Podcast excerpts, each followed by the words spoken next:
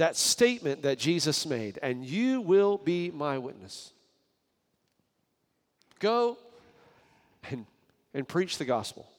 Go and share the reality of who I am. It was the dream that he had placed within the apostles. I want to, as we conclude our series, A.D., this morning, I want to talk to you about this issue of your dream. Last week, we talked about the peril of playing it safe, that God's called us to be risk takers.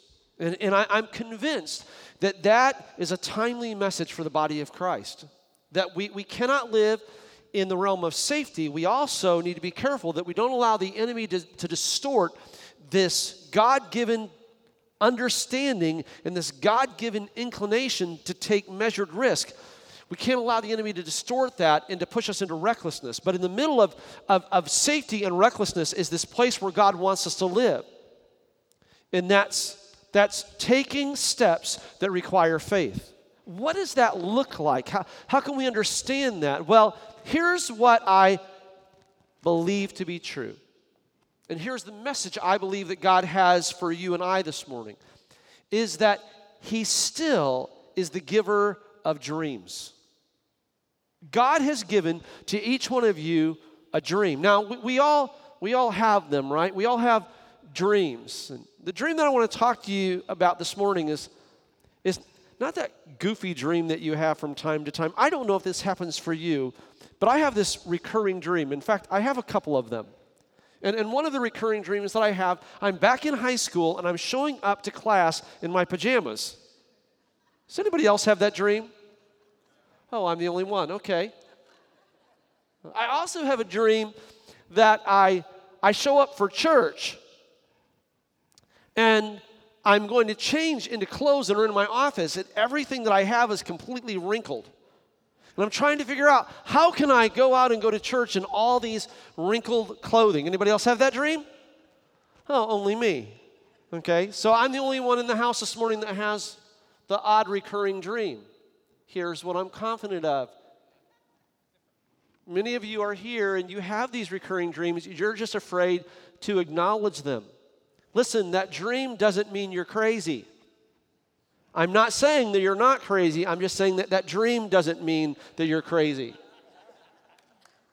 It's a part of life. We all have those. Some of us, we have those weird dreams.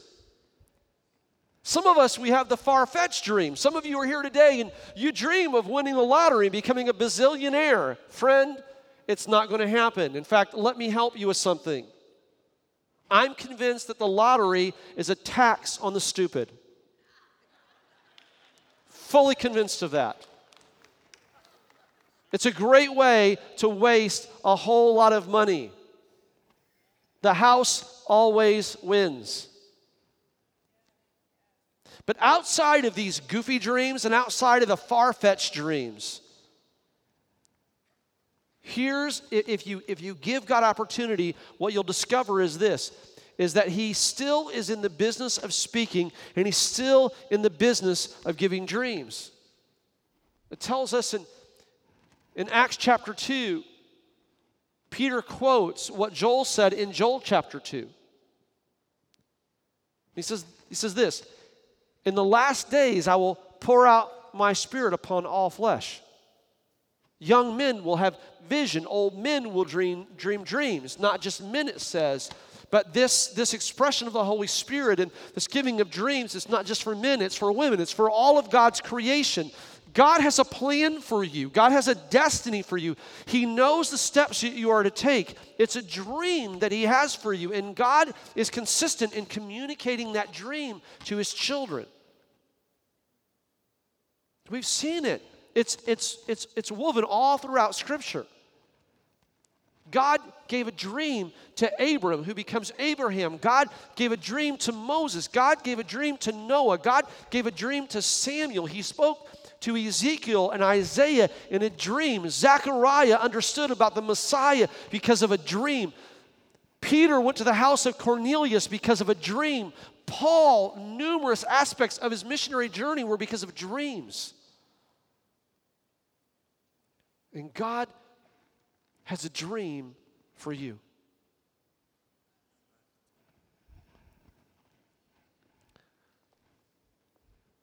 And God's dream for you is not that you retire to Florida, play golf, and collect seashells. It's important that we understand this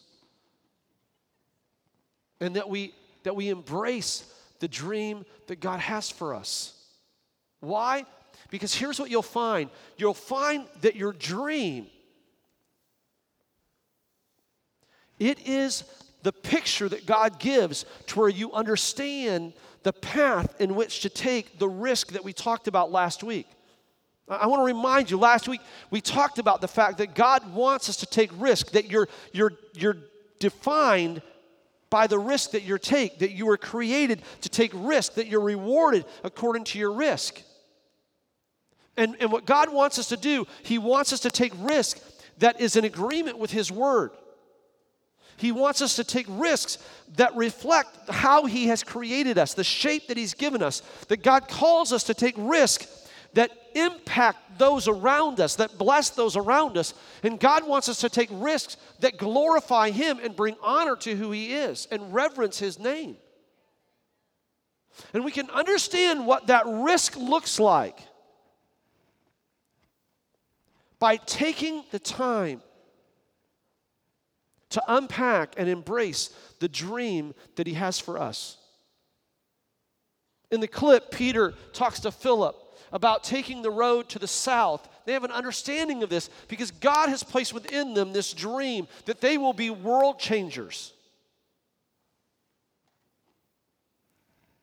And God doesn't just give a dream to a special few. Joel told us that. Peter reminded us of that. I will pour out my Spirit upon all flesh. Friend, that includes you. You're not an accident. You're not here simply to pass the time. You have a calling on your life. You have a destiny that God has laid out for you. And the picture of that destiny is what is called a dream. And God wants you to walk in that dream. He wants you to live in that dream. Here's the challenge that we face. The challenge that we face is this, is that in the midst of that dream, we have this adversary. And what he will do is he will attempt to bring distortion and distraction because his goal is destruction. And so he'll bring distortion. He'll try to shift your dream. I see this a lot in the context in which I live, and a lot in the church world. So much of the church today is confused about the dream that God has for them. And so what we do is we endeavor to build big churches. We endeavor to have known ministries. That was never God's plan. That was never God's agenda. And we lose sight of what it is that we're really supposed to do. My dream is to reach Orlando for Christ. It really is. My dream is to, in fact, people will, from time to time, they'll say, as you lead this church, Calvary, Assembly of God, what do you want that to look like? I'd like for people to say two things about this church that I care about so much. And I'd like them to say this. I'd like them to say, Calvary is a place and it's a people who really care. that they genuinely care, that they're not just putting on a show, that it's not some program, but they genuinely care. If you want to be connected to a body that really cares about people, that's Calvary. And the other thing that I want people to say is that if you want to experience the touch of God in a profound way, if you want to experience the power of God, the majesty of God, the deliverance of God, that you need to hang out with those Calvary people. That's it. That's my dream. It's a dream that captivates me. It's a dream that encourages me. It's a dream that motivates me. And God has just such a dream for you. But what we've got to do is we've got to embrace our dream, and we've got to protect our dream. And thinking about that and thinking about talking to you today about your dream, I prayed and I said, God, give me a direction to communicate this well. And I found myself back into the Old Testament, the story of the person who would arguably be the biggest dreamer in the Bible. And that's a young man by the name of Joseph. And in the book of Genesis, in the 37th chapter, we're introduced to Joseph. He's the son of Jacob, and comes from a large family. I think that's part of the reason why I can relate to Joseph. Joseph comes from this large family, lots of brothers, lots of sibling issues, and it tells us this In Genesis 37, verse 5, it says this: Joseph had a dream. Shouldn't surprise us. We all have a dream. Here's where Joseph gets into trouble. Joseph had a dream, and he told it to his brothers, and they hated him all the more. Isn't that an interesting scripture? Joseph had a dream. He told it to his brothers, and they hated him all the more. You can somewhat understand it because Joseph's dream, he says this: listen to this dream I had. We were binding sheaves of grain out in the field when suddenly my sheaf rose and stood upright while your sheaves gathered around mine and bowed down to it. You can understand why his brothers would be a little put off by that dream, wouldn't you? Listen, God's given me a dream that you're going to bow down to me. And he tells him not just one dream, he tells them of several dreams where they rebuke him. Even his father rebukes him. A little while later in Genesis 37, it says this, in Genesis 37:19, Joseph is coming up towards his brothers and they say, here comes the dreamer, let's kill him.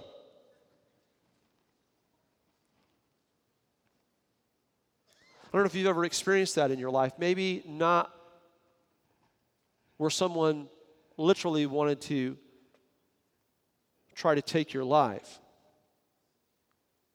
But undoubtedly, all across this room, there are many who you've had situations, circumstances, and people who have wanted to kill your dream. In fact, some are here today, and not only have you had situations, circumstances, and people want to kill your dream, for far too many, we've allowed that to happen. We've allowed the circumstances of life that the enemy brings into our day to distort our dream. We've allowed relationships to creep in to our journey that have distracted us from our dream. We've allowed hardships and challenges to consume our thoughts, and they have destroyed our dream. Well, I'm here this morning to challenge you and to let you know that God is giving opportunity for you to recapture that dream. God's brought you here today to see a birth or a rebirth of a dream.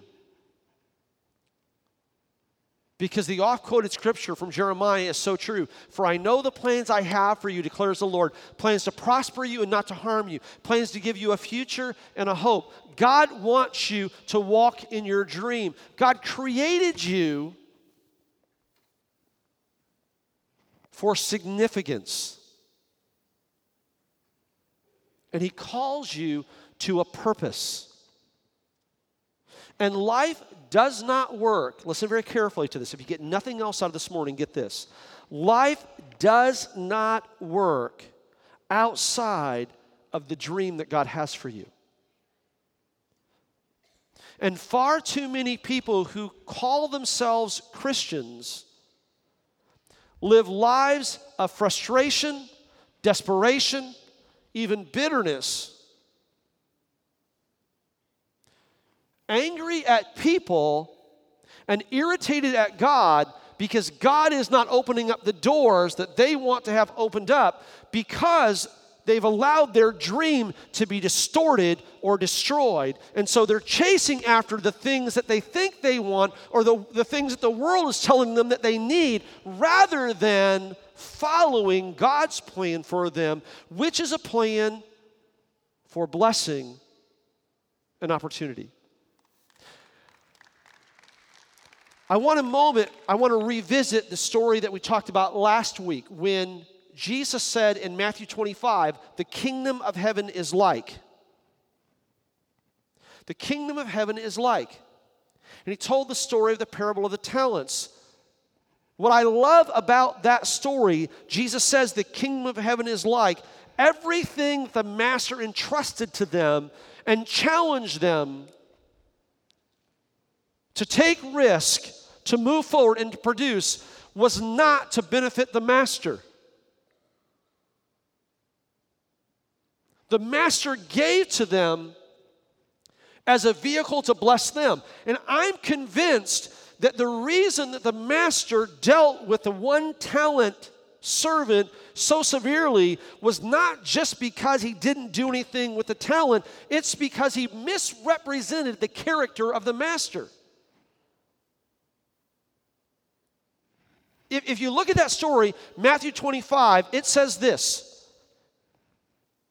It says the master was going to go away, and before he goes away, he gives to each of his servants. To the one, he gives 5 talents, the equivalent of $6 million. To the other, he gives 2 talents, the equivalent of $2.5 million. To the third, he gives 1 talent, the equivalent of $1.2 million, and then he goes away.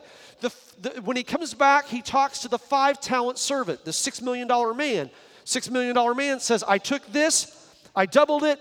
What's the master's response? Way to go. I'm so proud of you. You have proved your faithfulness. I'm going to give you an opportunity for abundance. Right? The 2-talent guy, $2.5 million guy comes and says, you've entrusted me with this. This is what I did with it. Man, I'm so proud of you. You are so amazing. You have proved yourself faithful. I'm going to give you opportunity for blessing and abundance. The 1-talent person comes and says this, Master, I knew that you were a hard master. Where in the story prior does it say that?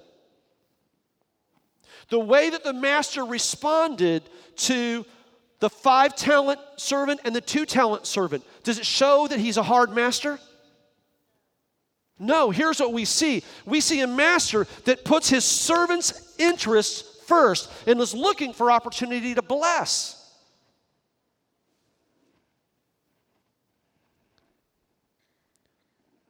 We live this life at arm's reach from God and oftentimes bitter at God because we don't understand the character of God. And much of the church, quite honestly, does more to distort the character of God than to display the character of God. And we're so worried about misstep and we're so worried about sin that we create an environment that people cannot function in. And the world is convinced that the church is full of haters. And we're supposed to reflect the character of God. For God so loved the world. Well, how did it happen that the Christian and that the church has gotten so distorted? It's happened because the enemy has been able to distract, distort, and destroy the dream that God has for his church collectively and for his children individually.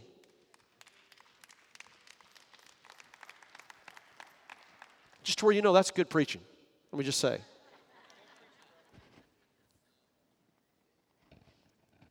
So what do we do with this dream?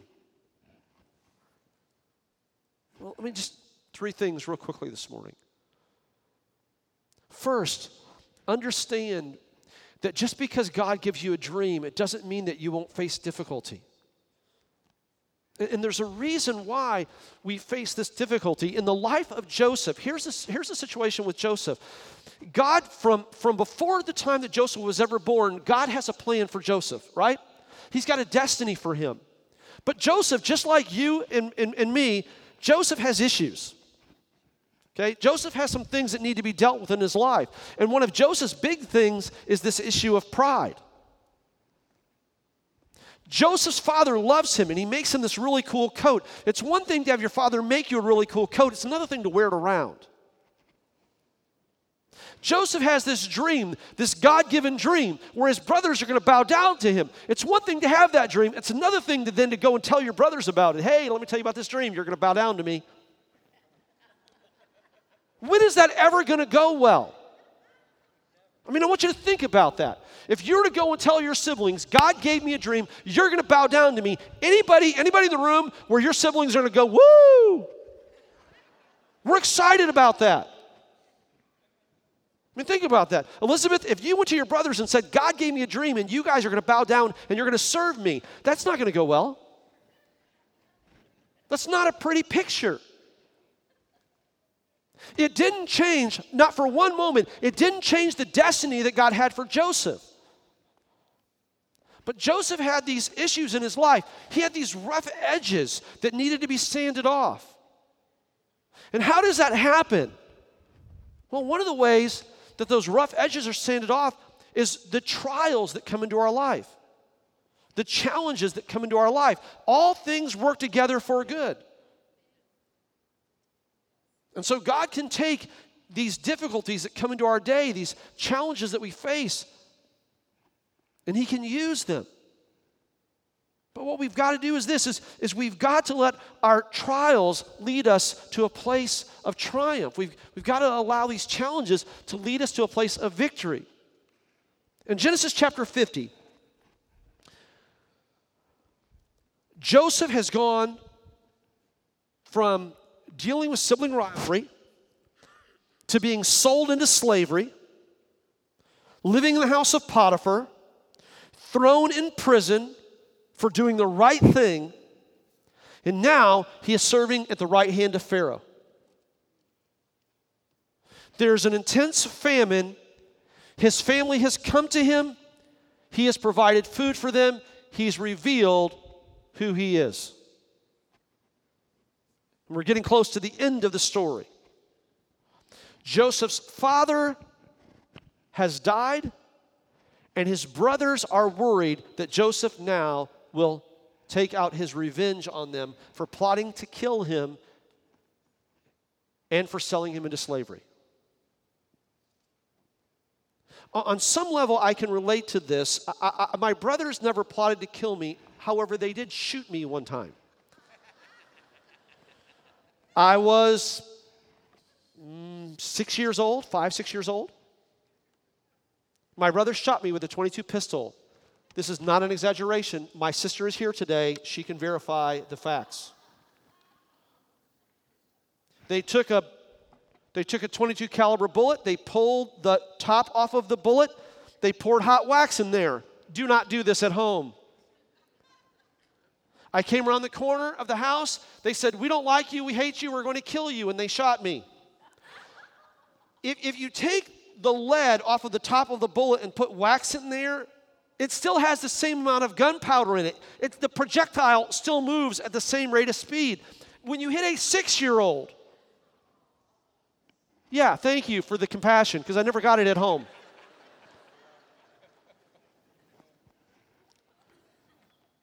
I shared with you recently the times that they tried to electrocute me with the transformer from a neon sign.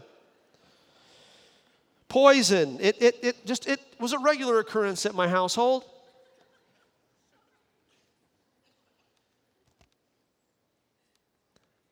I can understand wanting some revenge. Look at me now, brothers. Just saying. A little bit of bitterness, maybe. No, not really. Truthfully not. I just think it's funny. Joseph's older, and he understands. And he said to his brothers, he said, don't be afraid. Am I in the place of God? His brothers were the catalyst for so much difficulty in his life. And yet here's the understanding that Joseph comes to. God has a plan in all this, and I have to trust him. He asks them this powerful question. Don't be afraid. Am I in the place of God? I have to believe that what God's word says is true. And I have to believe that this journey is the journey that God has laid out for me. And yes, the difficulties were tough. And yes, life in slavery and in prison has impacted me.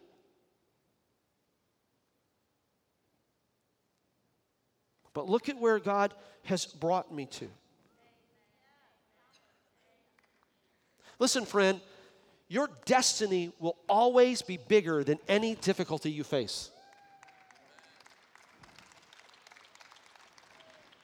Your destiny will always be bigger. Also, know this, your destiny is always more important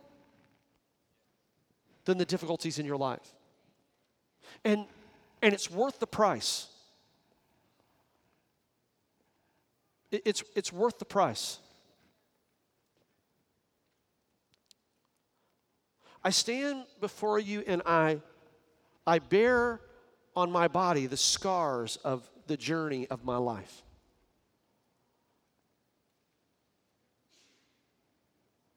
While I've never been in slavery,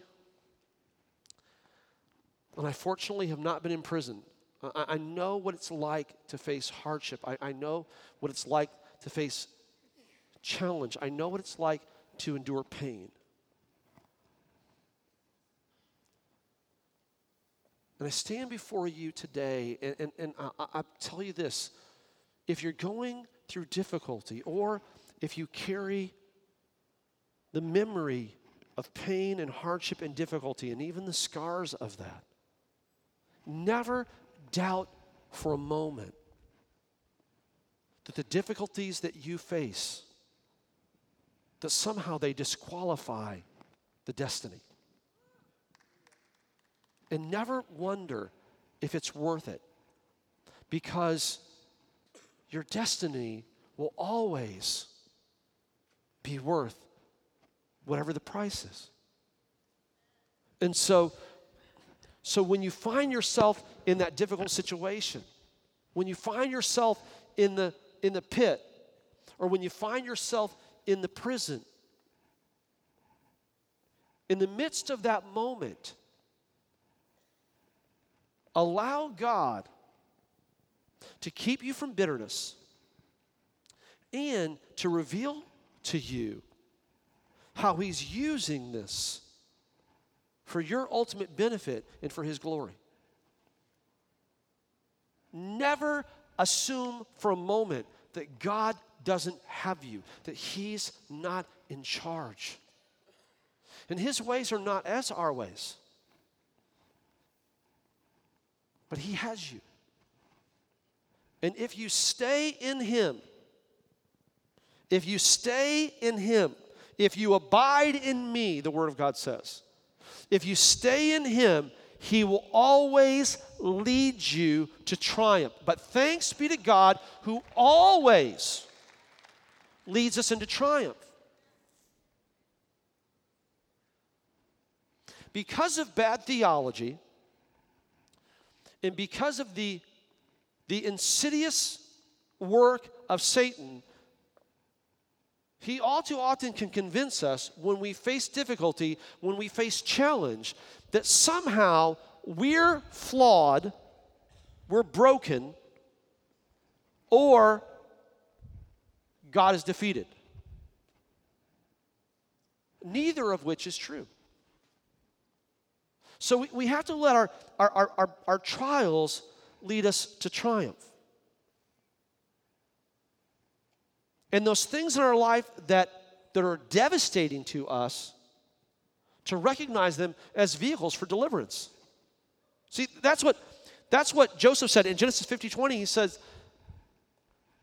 Genesis 50:19, don't be afraid, am I in the place of God? Genesis 50:20, what you intended for evil, God intended for good. The worst things, Joseph said this, the worst things that happened to me in my life, God intended, God leveraged those to get me to the place where I'm at right now.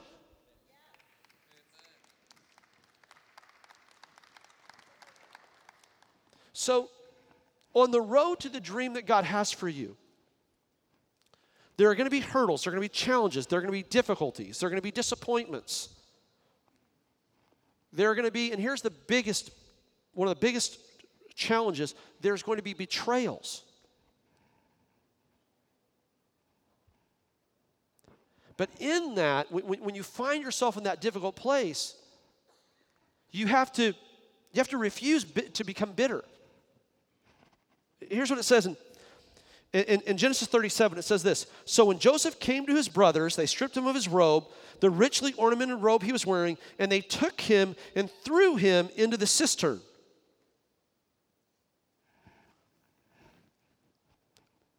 That's a reason to be bitter, don't you think? Your brothers strip you, throw you into a cistern. You're then sold into slavery. You land in a decent spot. You land in a good spot. But then just a few chapters later, Genesis 39, it says this about Potiphar's wife. He's a slave in the house of Potiphar.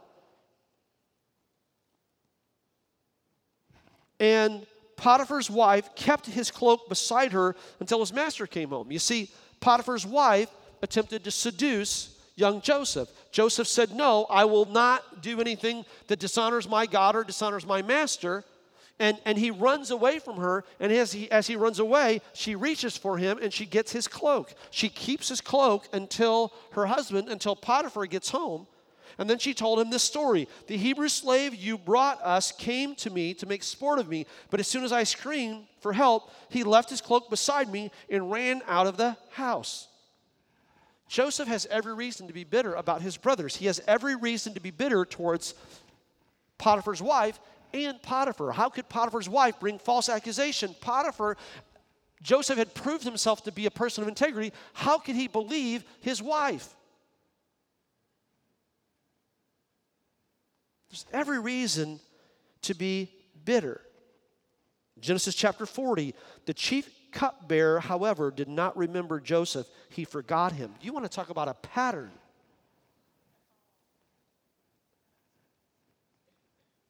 Joseph is betrayed by his brothers.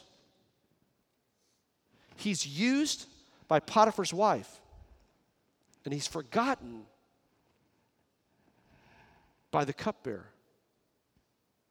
And so, as Joseph sits there in prison, seemingly rotting away in prison, he has every reason to be bitter.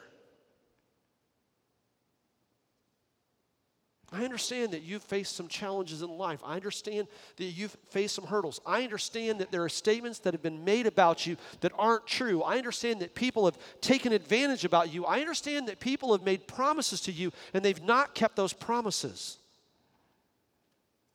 And the enemy would love to leverage those in your life and to get you to a place of bitterness.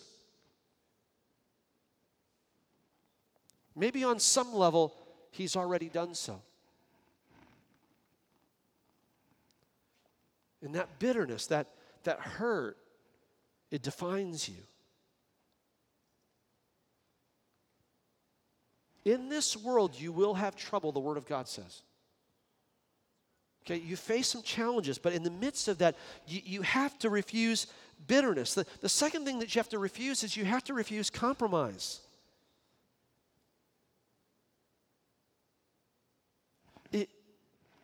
It would have been so easy for Joseph to give in to the request of Potiphar's wife. It would have been so easy for him to resort to manipulation when the baker and the cupbearer came to him and asked him to interpret their dreams. Here's what I have found in my life. I have found this, that the opportunity for compromise comes on almost a daily basis. The opportunity for compromise, to have integrity gap in the way that we conduct business, to be unfaithful in our relationships, our friendship relationships, our business relationships, the covenant relationship that we have with our husband, with our wife. In living a lifestyle that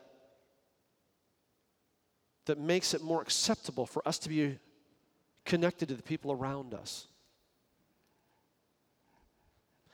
Compromise is an easy thing to do. We have to refuse bitterness. We have to refuse compromise. We also, we have to refuse defeat. I love the fact that Joseph never gave in. I also appreciate the fact that he never gave up. Some of us, we don't give in. We don't get sucked into the compromise. We protect our heart from bitterness. But we stop trying. And so life is something that we endure. It's something that we sort of enjoy. When God's design for you was that this life that you have here, there to be something that you invest. See, life isn't meant to be endured. It's not just meant to be enjoyed. It's meant to be an invest. Store up for yourself treasures in heaven where rust and moth do not corrupt, where thieves do not break in and steal. That's the directive that Jesus gave us. But it's easy for us to get pulled aside by bitterness.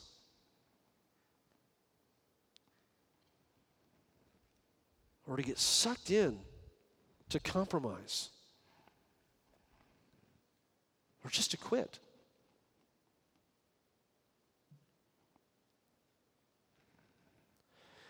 I talk to people on an ongoing basis who tell me, you know, at one time there was a calling on my life, but...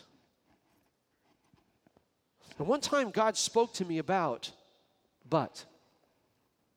At one time, I had a dream, but. And there's a lot of power, there's a lot of significance in that conjunction.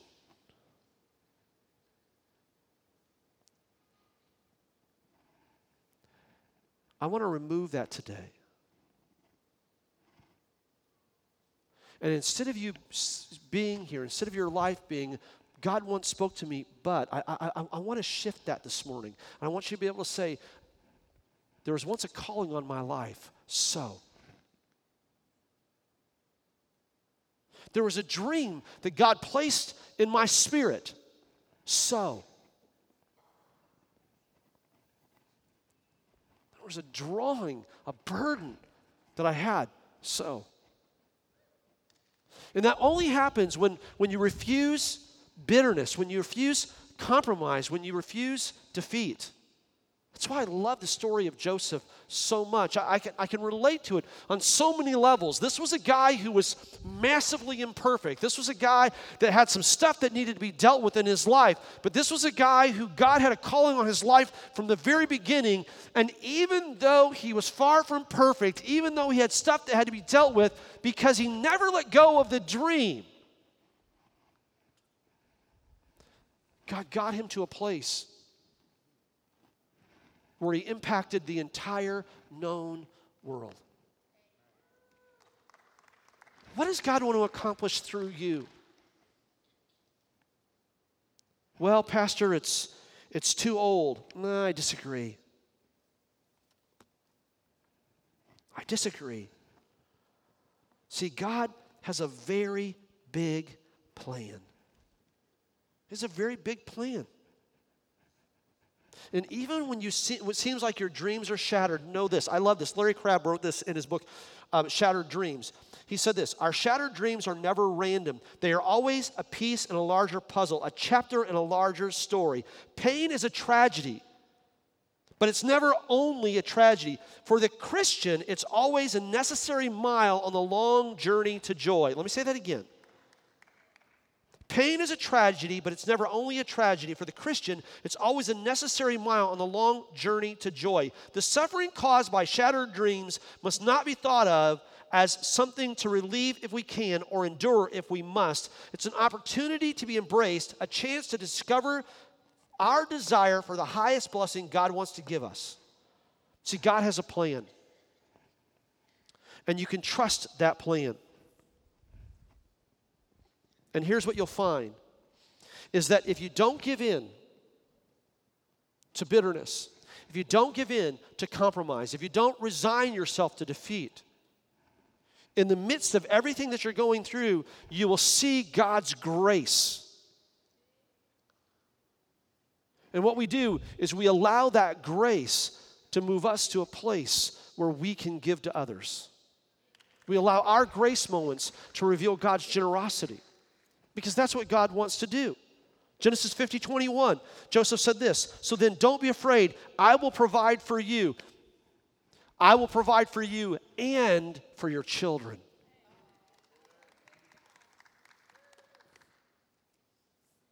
In the book Don't Waste Your Life, John Piper, he contrasts two stories. The first story is about two women. One woman is over 80. And one woman is in her late 70s. And they had given their lives to work in mission, to reach the unreached people in Cameroon. And in April 2000, this is a true story, in April 2000, they were in the midst of a missionary journey when the brakes in the vehicle they were traveling in, those brakes failed. The car went over a cliff and they were killed instantly. And John Piper makes a statement. He asks the question. He says, was that a tragedy? And then he answers, and he says this: no, it wasn't a tragedy. It's a glory. These lives were not wasted. And these lives were not lost, because here's what it says in Mark chapter 8. It says, whoever loses his life for my sake and the gospel's will save it. The second story that he talks about, he references a 1998 Reader's Digest story. And it tells of a couple who took early retirement. He was 59, she was 51. They spend their time cruising on their boat, playing softball, and collecting seashells. And at first, Piper thought that this story was a kind of a spoof on the American dream. But then he realized that this is the dream. This is the American dream. The American dream is this: to come to the end of your life, your one and only precious God-giving life, and let the last great work of your life be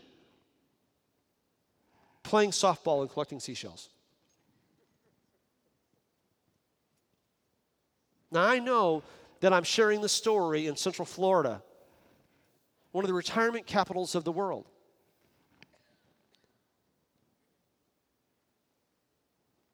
I could not get away from this, though. Piper asked the question, can you imagine standing before God and giving an account to your Creator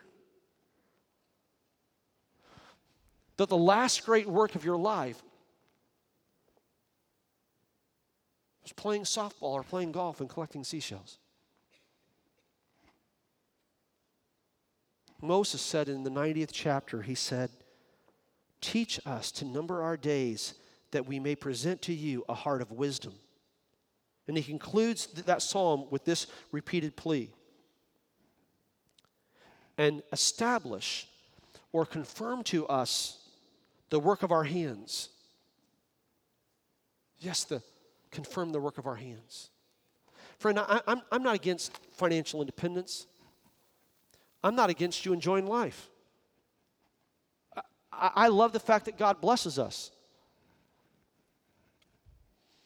I don't feel guilty when I spend moments on a golf course or walk along the seashore. I believe that's part of the gift that God has given us. But you're not here simply to pass the time. That directive that God gave his apostles that we've seen played out in A.D., that we've talked about in this series, that directive didn't stop with those that were in the upper room, the 120 that were in the upper room. No, that same directive, that same desire, that same passion, God is still speaking that to his children today. Your life matters.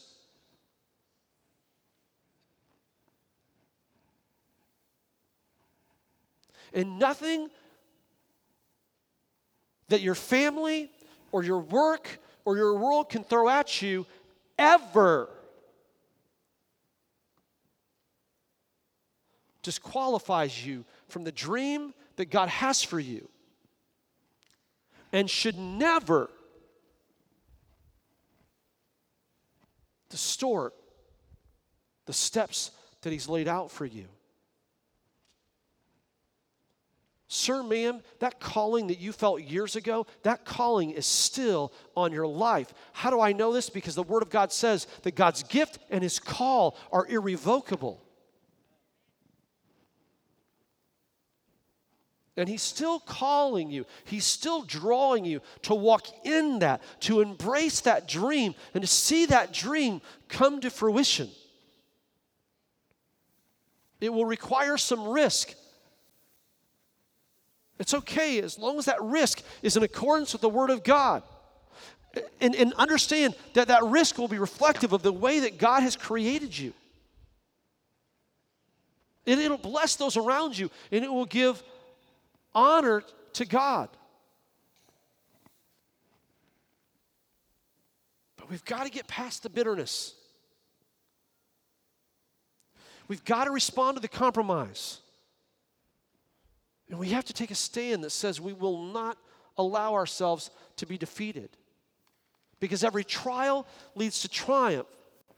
Every difficulty, every devastation has on the other side of it deliverance. And the grace moments that God wants to bring you into, they position you well for generously displaying all that God is and showing his grace and mercy and provision and love to others.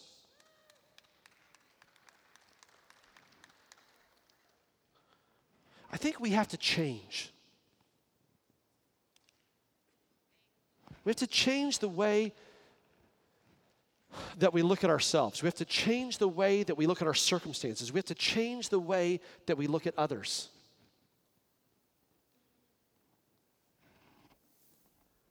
I'm convinced that starts when we rightly address our dream.